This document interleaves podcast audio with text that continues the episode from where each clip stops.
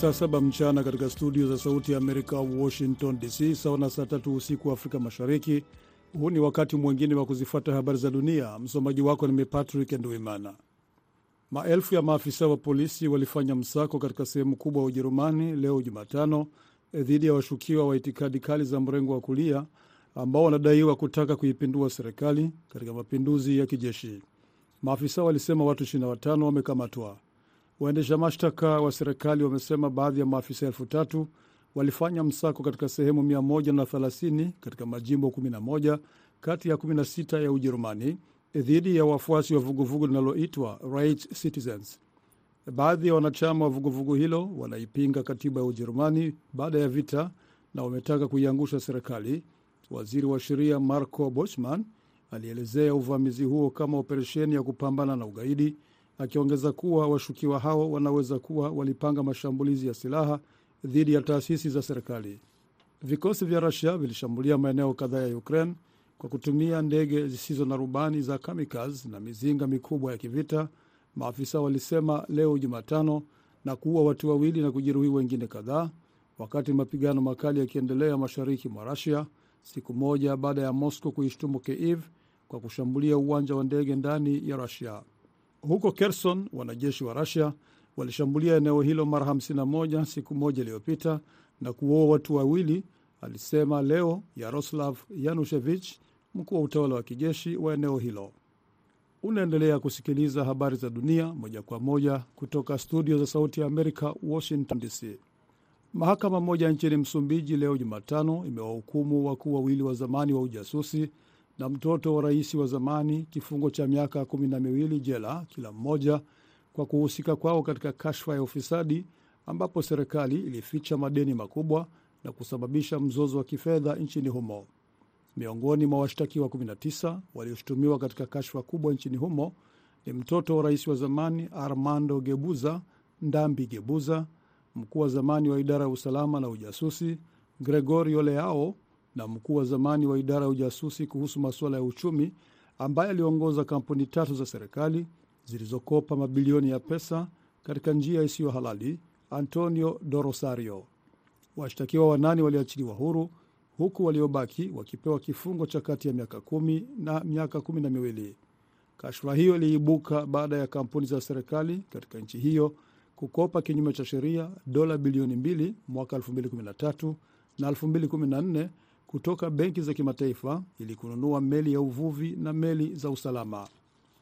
Mashirika ya misaada ya Umoja wa Mataifa leo Jumatano yamesema machafuko katika eneo la mbali kaskazini mwa Sudani Kusini yamelazimisha maelfu ya raia kukimbia katika wiki za karibuni na kuongeza kuwa wengine walijificha kwenye mabonde na kula vichaka ili kuishi.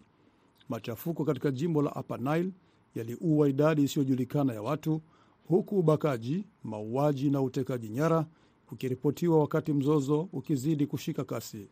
Shirika la Umoja Mataifa la misaada ya kibinadamu OCHA limesema zaidi ya watu elfu tisa na mia moja walihama makazi yao tangu mapigano kati ya makundi yenye silaha kuzuka katika kaunti ya Apanal ya Fashoda katikati mwa Novemba. Watu elfu ishirini walikimbia ghasia tangu zizuke mwezi Agosti, wakiwemo elfu tatu waliovuka mpaka na kuingia nchi jirani ya Sudan. Shirika la Umoja wa Mataifa linalohudumia wakimbizi UNHCR limesema China leo imetangaza mabadiliko makubwa zaidi ya kanuni za COVID-19 tangu janga hilo kuanza miaka mitatu iliyopita na kulegeza sheria ambazo zilizuia kuenea kwa virusi, japo zilitatiza taifa hilo la pili kiuchumi duniani na kuzua maandamano makubwa. Kulegezwa kwa kanuni kunajumuisha kuruhusiwa kwa walioambukizwa na wenye dalili kidogo au wasio na dalili kabisa kukaa karantini majumbani mwao na kuacha kupima watu wanaosafiri ndani ya nchi. Mwisho wa habari za dunia, lakini hapa studio mnaendelea na mwenzangu Kennes Bwire katika kipindi cha Kwa Undani. Patrick Nduimana na wageni nikiwatakia usiku mwema.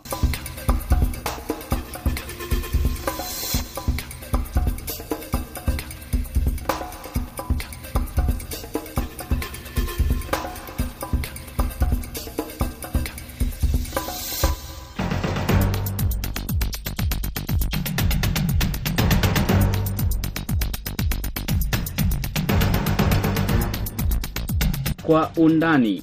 Tunaangazia kongamano la Marekani na nchi za Afrika litakalofanyika wiki ijayo hapa Washington DC. Pia tutaangazia siasa za Kenya ambapo kiongozi wa upinzani Raila Odinga ameitisha maandamano huku makamishina wa tume ya uchaguzi wakilazimika kuondoka ofisini. Mimi ni Kenneth Bwire nikiwa hapa Washington DC.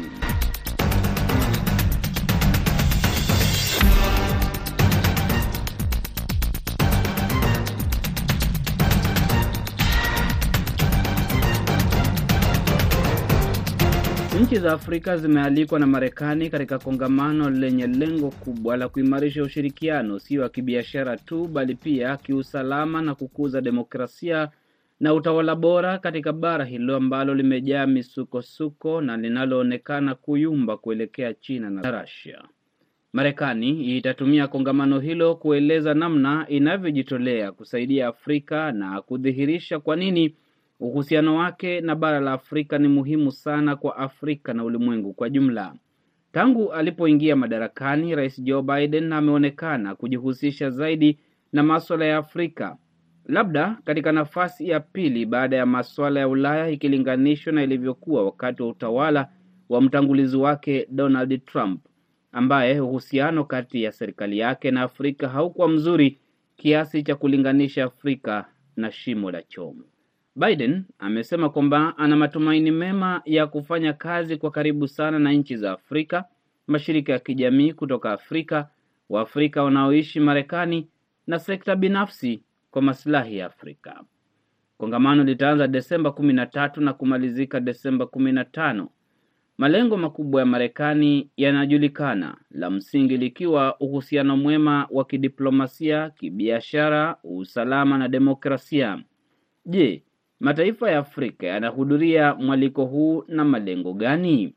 Amini Mwidao ni mchambuzi wa siasa na diplomasia, yupo Toronto, Canada. Huu ni mwaliko kutoka kwa serikali ya ya Marekani, na Marekani ajenda yao kubwa ni kwamba wametambua kwamba Afrika ndiyo continent ya pekee yenye madini adimu ambayo hayapatikani sehemu zingine za ulimwenguni, ambayo yenye kuhitajika kwenye masuala ya viwanda mbalimbali ambavyo vimo vimepewa kipaumbele katika nchi yao, hasa katika masuala ya nishati na magari ambayo sasa yanatumia umeme. Vile vile ni kwamba Afrika ni ndiyo moja ya kontinenti zilizoko changa ulimwenguni, kwa hiyo wana wana watu wengi zaidi, na kuwa na watu wengi yamaanisha pia wana soko kubwa ya bidhaa zinazotengezwa sehemu mbalimbali, na jambo lingine pia ni kuja Amerika kujaribu kupeleka fikra zao na mawazo zao na value system yao katika ulimwengu mzima ili wapate kukubalika katika mwe, katika mtindo wao wa kidemokrasia na mwelekeo wao wa kiuchumi na wa, wa, wa utawala. Hao ni mambo yaliyovutia kwa upande wa Marekani. Kwa upande wa Afrika hivi sasa wao ni ni continent yenye kupiganiwa na watu wengi sana, ikiwemo nchi kama vile China kulingana na kupitia miradi yake ya ile Roads and Bridges Initiative wakiwa pia wanajaribu kutengeza masoko katika kontinenti ile kwa bidhaa zao na kujaribu kuleta uhusiano wa karibu zaidi. Na vile vile tumeona nchi kama vile Russia, Ufaransa na zingine zote zikipigania Afrika. Kwa hiyo hapa Afrika ni kujaribu kuamua ni yapi mazuri ambayo kwamba Marekani yatawapatia ambayo ni tofauti na yale mengine ambayo anapewa na nchi zingine za ulimwenguni. Maafisa wa ngazi ya juu katika utawala wa Biden wanatarajiwa kuhudhuria kongamano hilo. Miongoni mwao ni makamu rais Kamala Harris, waziri wa mambo ya nje Anthony Blinken, maafisa wa wizara ya mambo ya nje, wizara ya biashara, wawakilishi wa idara mbalimbali za biashara, viwanda, mashirika yasiyo ya kiserikali na mashirika ya kijamii. Kongamano kama hili lilifanyika mara ya kwanza wakati wa utawala wa rais Barack Obama mwaka elfu mbili kumi na nne. Wakati huo Obama alitangaza uwekezaji wa kiasi cha dola bilioni ishirini barani Afrika, hasa katika sekta ya nishati. Aliahidi pia uwekezaji katika sekta zingine kama fedha, mabadiliko ya hali ya hewa, uzalishaji wa chakula, sekta ya afya, miongoni mwa nyingine. Kongamano la wiki ijayo vilevile linatarajiwa kuangazia sana sekta hizo, lakini kuangazia zaidi masuala ya biashara na uwekezaji. Kongamano linafanyika wakati washindani wa Marekani ambao ni China na Russia nao wameimarisha uwepo wao Afrika. Rais wa Russia Vladimir Putin anatarajiwa kuzuru Afrika mapema mwaka ujao elfu mbili ishirini na tatu kabla ya kuandaa kongamano la viongozi kutoka Afrika katikati ya mwaka. China imekuwa ikiandaa meza kuu kwa viongozi kutoka Afrika kila mwaka na kujadili uwekezaji na ushirikiano wa kibiashara. Njia ya Ufaransa Afrika imeanza kuwa finyu, lakini Rais Emmanuel Macron amekuwa akiweka jitihada na kuimarisha ushirikiano kati ya Ufaransa na Afrika, hasa katika mataifa yanayozungumza Kifaransa, akitilia maanani zaidi Afrika Magharibi, Afrika ya Kati na Madagaskar. Kuna ushindani pia kutoka India, Israel, Saudi Arabia, Uturuki na Umoja wa Falme za Kiarabu, wote wakitaka sehemu kuingia Afrika. Wote wanataka kushirikiana na Afrika yenye rasilimali nyingi ya asili. Amin Mwidau anasema kwamba mataifa ya Afrika yana nafasi nzuri ya kuweka masharti na kwa nchi zilizoendelea na pia kujiendeleza kiuchumi. Wenye kutaka uhusiano na wao ni watu wengi. Hasa mfano wake ni kama vile wakati wa vita vya baridi, ile Cold War. Tukiangalia nchi kama vile ya Egypt, wakati mmoja walikuwa ni wafuasi wa Marekani, wakati mwingine wakawa ni wafuasi wa, wa mrengo wa Russia. Nchi kama Somalia nayo wakati mmoja ilikuwa ni wafuasi wa Russia, baadaye ikaruka upande wa Marekani kutokana na kwamba walipokatazwa walipokatazwa kitu kimoja upande mwingine walikwenda wakakipata kwa upande mwingine. Sasa nafikiri wakati huu wa sasa ni wakati wenye kurejelea mi, mifano ya ya ya ya nyakati za za vita baridi, kwa sababu ukiangalia Marekani na na na na Russia, Marekani na na na China wote wako katika katika mvutano mmoja, aidha huku ni wa kiuchumi, kule ni wa kivita, katika vita vya Ukraine. Kwa hiyo haya yote haya yanaashiria ya kwamba hawa viongozi wa Kiafrika wanazo ajenda zao, kwa sababu ukiangalia wengi wametoka katika mashirika katika nchi ambazo kwamba zina mashirika tofauti kama vile East African Community, kuna COMESA, kuna ECOWAS ya West Africa na kuna African Union.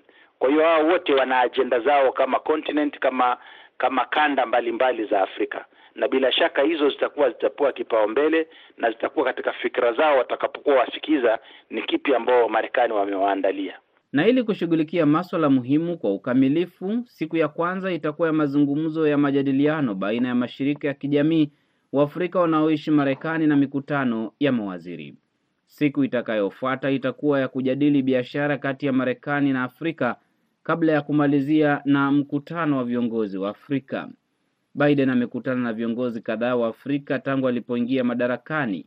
Marekani imeunga mkono Okonjo Iweala katika shirika la biashara duniani ikiwa ni ishara ya juu zaidi ambayo wachambuzi wanaona ni kuunga mkono Afrika na kuivutia katika meza ya kimataifa.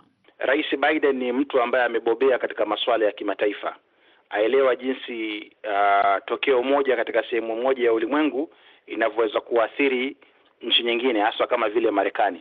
Sasa tukiangalia kwa mfano katika masuala ambayo kwamba wamewepa kipaumbele katika mazungumzo yao ni masuala ya usalama, masuala ya ku, ya kuendeleza mahusiano ya kiuchumi, kuimarisha utawala bora, demokrasia na haki za binadamu, vile vile kudhibiti masuala ya afya, kukuza usalama wa lishe, kukuza uongozi bora ama kudumisha uongozi bora. Sasa kwa mfano maradhi kama ya, ya COVID ni maradhi yaliyotokea China, lakini yaliyeathiri vibaya sana kiuchumi aa, nchi kama vile Marekani. Hivi leo tuna wakimbizi wengi ulimwenguni na ba, wengi wa wakimbizi wano, wano, walio walioko ulimwenguni ni wakimbizi waliotoka sehemu za nchi za Afrika. Sasa katika katika huwa huwa ukiwaachia wakimbizi tu watapakae wa na waenee na wazidi kuongezeka, hilo ni tisho la kiusalama, kwa sababu kati ya wale watu wenye ku, kuondoka kutoka sehemu moja na nyingine, baadhi ya watu si watu wazuri. Kuna wakimbizi wengi, lakini kuna wengine ambao kwamba ni watu wenye kuleta matishio ya usalama. Kwa hiyo nafikiri kushiriki kwake yeye na mataifa ya Kiafrika ni kujaribu kupata suluhisho kiuchumi kwa kwa nchi yao, kupata suluhisho la kisalama, lakini vile vile kupata madini na soko ya bidhaa zao ambazo kwamba wataziuza ulimwenguni wakiwa wakabiliana na nchi kama vile China na nchi kama vile Russia. Kuna nchi za Afrika ambazo hata hivyo hazijaalikwa. Sudan, Guinea, Mali na Burkina Faso hazijaalikwa kwenye mkutano huo. Nchi hizo zimeshuhudia kuvurugwa kwa demokrasia na kutokea mapinduzi ya kijeshi. Watawala walio madarakani ni wanajeshi ambao wameingia madarakani kwa lazima na kwa nguvu. Marekani pia vile vile haipangi kushirikiana na mashirika ya kijamii kutoka nchi hizo. Katika sehemu ya Sahel, Afrika inakabiliwa na ukosefu wa usalama. Ufaransa imesumbuka miaka mingi kutafuta amani Sahel. Mamluki wa Rasha wa Wagner wameingia Mali kujaribu kutafuta usalama Sahel, na nchi kama Mali imeachana na Ufaransa na sasa kuvutiwa na Rasia. Je, ni namna gani Marekani inaweza kusaidia nchi za Sahel ambazo miongoni mwao hazitaruhusiwa kwenye mkutano huu? Moja ya kitu kilichokufanya Ufaransa kufeli ni ile sera zao, ile colonial policy ya ya zile nchi ambazo walikuwa wakizitawala, karibuni nchi kumi na nne ambazo waliziwekea pesa zile za franc ambazo ziliwalazimisha nchi zile kuweka asilimia themanini na tano ya ya mapato yao katika central bank ya ya Ufaransa, na baada ya hapo ikibidi watumie pesa zao, basi wapewe zile wapewe kwa riba ya ya kibiashara, yani commercial loans. Sasa uhusiano wao ulikuwa si wa wa kusaidia kuleta maendeleo, isipokuwa ni wa kuwanyonya zile nchi zilizokuwa ni za za koloni zao za kitambo. Na ukiangalia nchi kama Russia, ni Russia ni wa, wana, watafuta maslahi ya ya kisalama, kuleta kuleta watu wao wale mercenaries katika nchi kama ile. Lengo lao ni, ku, ni kutumia fursa ile kuuza silaha zao kwenye nchi zile zenye kuleta shida katika Afrika, kwa sababu tukiangalia nchi nyingi sana zinazoleta silaha katika Afrika ni zile nchi za Eastern Bloc. Kwa hiyo jambo ambalo kwamba Marekani inaweza ikaifanya ni kujaribu kudumuisha kwanza uchumi wa nchi ukakuza na kuwe na na, na uthabiti wa utawala katika sehemu kama ile.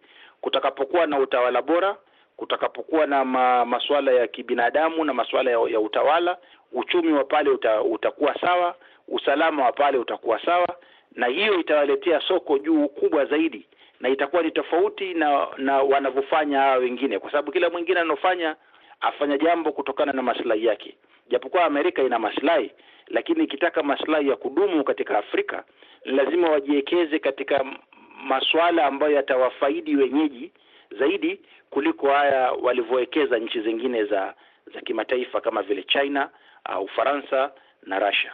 Anapowaalika viongozi hawa, japo hakuna mkutano wa moja kwa moja ambao umepangiwa kwamba marais hao watakuwa wanakutana na Biden, lakini tatizo kubwa hapa ni tatizo ambalo Marekani imezungumzia kila mara, demokrasia yako. Wapo viongozi ambao wamealikwa hapa, lakini nyumbani na hata kimataifa wana doa la demokrasia. Paul Kagame wa Rwanda, Yoweri Museveni wa Uganda ni miongoni mwao, na zipo nchi ambazo kabisa hazijaalikwa, zimeambiwa zisikanyage Marekani kama Sudan, Mali, Guinea na Burkina Faso. Sera ya Marekani na demokrasia kuwabana viongozi wa Afrika kwamba lazima mheshimu haki za binadamu, lazima mheshimu demokrasia. Sera hii kwa namna yoyote, unadhani kwamba inaweza leta mgwaruzo nchi za Afrika na Marekani ikitiliwa mwanani kwamba hawa viongozi wana ushawishi katika maeneo wanakotoka? Kama ulivyozitaja Mali, Guinea na Burkina Faso, hizo ni nchi ambazo kwamba kwa sasa utawala wake uko chini ya ya utawala wa kijeshi na ambalo ni swala ambalo hata viongozi wa Afrika hawakulikubali na ni swala ambalo kwamba kimataifa halikubaliwi. Hawa wengine tunaweza tukawaona kwa sura mbalimbali mbali, lakini kwa watu wao ni watu ni viongozi waliochaguliwa, kama wamechaguliwa kisawa ama kinyume ya vile utaratibu wa wa demokrasia zao, lakini kwa sasa tunavyowajua ni viongozi waliochaguliwa kidemokrasia. Ki sasa katika masuala ya utawala kuna kuna kuna zile values za za nchi tofauti, maana Marekani kuna wana value zao ambazo kwamba wanaziona ni za kimsingi, na nchi zingine za ulimwengu zinaona zina value zao ambazo ni za kimsingi. Kwa hiyo nafikiri hapo kidogo waweza waka, wakapitana. Katika kiwango gani watakubali masuala fulani, nchi fulani zimeyakeuka zime, lakini kwa wao kupata ushirikiano wa nchi za Afrika ni lazima wawaingize wote wale viongozi waliochaguliwa kisiasa, na haswa vile viongozi wa kongwe kama kina kina Museveni na kina Kagame, kwa sababu hawa pia wana ushawishi mkubwa katika sehemu zao wanazotoka. Mtu kama Kagame ana ushawishi mkubwa katika kanda za maziwa makuu, na mtu kama Museveni ana ushawishi mkubwa katika East Africa. Kwa hiyo watakapoanza kuwatenga viongozi kama hao, watakuwa wa, wa, wana, wanapasua uhusiano wao na na ile continent ya Afrika, na hilo si jambo jema, kwa sababu wataweka mwanya ambayo China wataweza kuitumia ama Ufaransa waweza wakaitumia ama Russia wakaitumia kuendeleza ma, ma, ma, maslahi yao katika kontinenti kama ile. Nakamilisha sehemu ya kwanza ya Kwa Undani, narejea na sehemu ya pili muda si mrefu. Hii ni Sauti ya Amerika, VOA.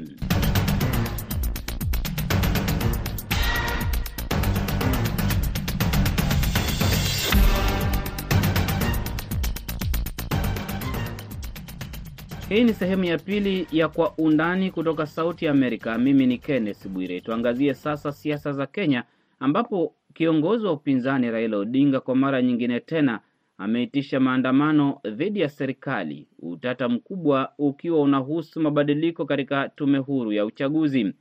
Josephat Kioko na Salma Mohamed wameandaa ripoti ifuatayo. Asante sana. Mpasuko unazidi kushuhudiwa nchini Kenya baina ya serikali na viongozi wa upinzani. Hii ni takriban miezi minne baada ya Kenya kuandaa uchaguzi mkuu ulioshuhudia Rais William Ruto akiingia uongozini na kumshinda kiongozi wa upinzani Raila Odinga. Wafuasi wa Raila Odinga na wafuasi wa Rais William Ruto bado wanalumbana ndani ya mahakama, ndani ya bunge na hata miongoni mwa wananchi na sasa mpasuko huu ulio karibuni kabisa ni kuhusu makamishina wanne wa tume ya uchaguzi walioshutumiwa tangu mwezi Agosti wakati wa kutangaza matokeo ya kura ya urais.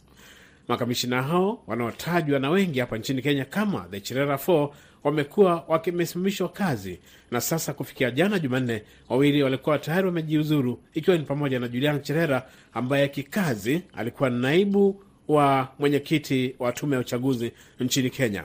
Lakini sasa mpasuko huu ni kuhusu upinzani umeingia kuwatetea na kusema kwamba wao wanaonewa na serikali inayoongozwa na Rais William Ruto. Ndio tunajadili haya leo katika Kwa Undani, na tutakuwa tunazungumza pia na wanasheria kuhusu mtazamo wao. Naam, siku ya Ijumaa juma lililopita Rais Ruto aliwasimamisha kazi makamishna wanne kutoka tume hiyo ya IBC, na hatua hiyo imefungua mkondo mpya wa vita kati ya serikali na upinzani. Kiongozi wa upinzani Raila Odinga amepuuza kuwa mpango huo wa Ruto ni wa kuvuruga uchaguzi ujao wa mwaka 2027. Alinukuliwa na vyombo vya habari akisema kuwa matukio ya bunge kuhusu taratibu za kuteua tume ya uchaguzi ya Kenya na kuwamulika makamishna wanne hayana uhusiano wowote na uadilifu, lakini ni kuhusu uchaguzi wa 2027 ambao Ruto anataka kuvuruga.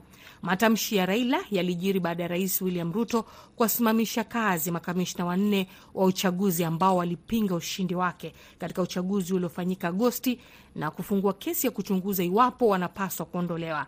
Kesi hiyo chini ya jopo maalum lililoteuliwa mahakamani inatakiwa kuhitimisha kwa haraka usikilizaji na ripoti ya matokeo yake ambayo ni ya lazima huku rais akitarajiwa kuyafanyia kazi ndani ya siku thelathini. Katika utekelezaji wa majukumu yake, litatayarisha na kuwasilisha ripoti na mapendekezo yake kwa haraka, na pili, litatumia mamlaka yote iliyopewa na sheria kwa ajili ya kutekeleza majukumu yake ipasavyo, kulingana na taarifa ya gazeti la serikali. Mahakama hiyo inatarajiwa kuangazia maombi manne yaliyowasilishwa dhidi ya makamishina hao waliozingirwa na kubaini iwapo ulikuwa na ukiukaji mkubwa wa katiba na utovu wa nidhamu mkubwa waliofanya. Bunge la kitaifa nchini Kenya lilimtaka Rais Ruto kuwafungulia mashtaka makamishna Julian Cherera, Justice Nyang'aya, Irene Masit na Francis Wanderi. Ndani ya bunge pia imekuwa ni hayo hayo, mpasuko baina ya wabunge wanaoegemea upande wa serikali na wale wanaoegemea upande wa upinzani. Na nchi ya bunge ni kuhusu mkutano unaopangwa Jamhuri Day, yaani sherehe za kitaifa, kwamba viongozi wa upinzani wametangaza kwamba lazima wakutane, wajadili masuala muhimu ya utaifa. Na Martha Karua ambaye pia alisimama na kinara wa upinzani Raila Odinga katika uchaguzi mkuu na kupoteza kwa William Ruto, ametangaza wazi kwamba ajenda moja itakayojadiliwa siku ya Jamhuri Day ni kuhusu makamishina hawa wanne. Tumsikie Bi Martha Karua. Our public consultations will be about the four IBC commissioners who have been subjected to gross Mkutano wetu wa umma utakuwa kuhusu wale IBC commissioners ambao wanasukumwa vibaya, kulaumiwa kinyume cha haki. Hata sasa wamelazimishwa kujiuzulu kazini. Mazungumzo yetu pia yanahusisha masuala mengine ambayo ni muhimu kwa taifa letu.